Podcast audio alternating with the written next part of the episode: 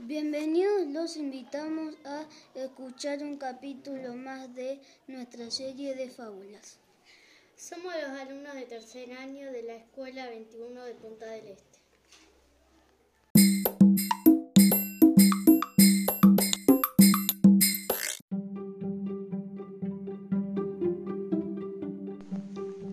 Cierto día la liebre y la tortuga se encontraron en el bosque.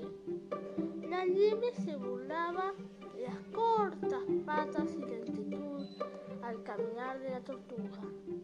Pero esta, riéndose, le replicó, puede que seas veloz como el viento, pero yo te ganaría en una competencia.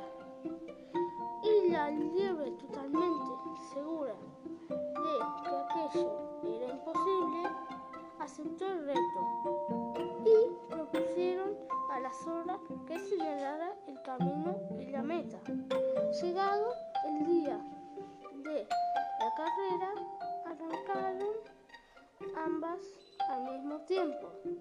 La tortuga nunca dejó de caminar y a su lento pero constante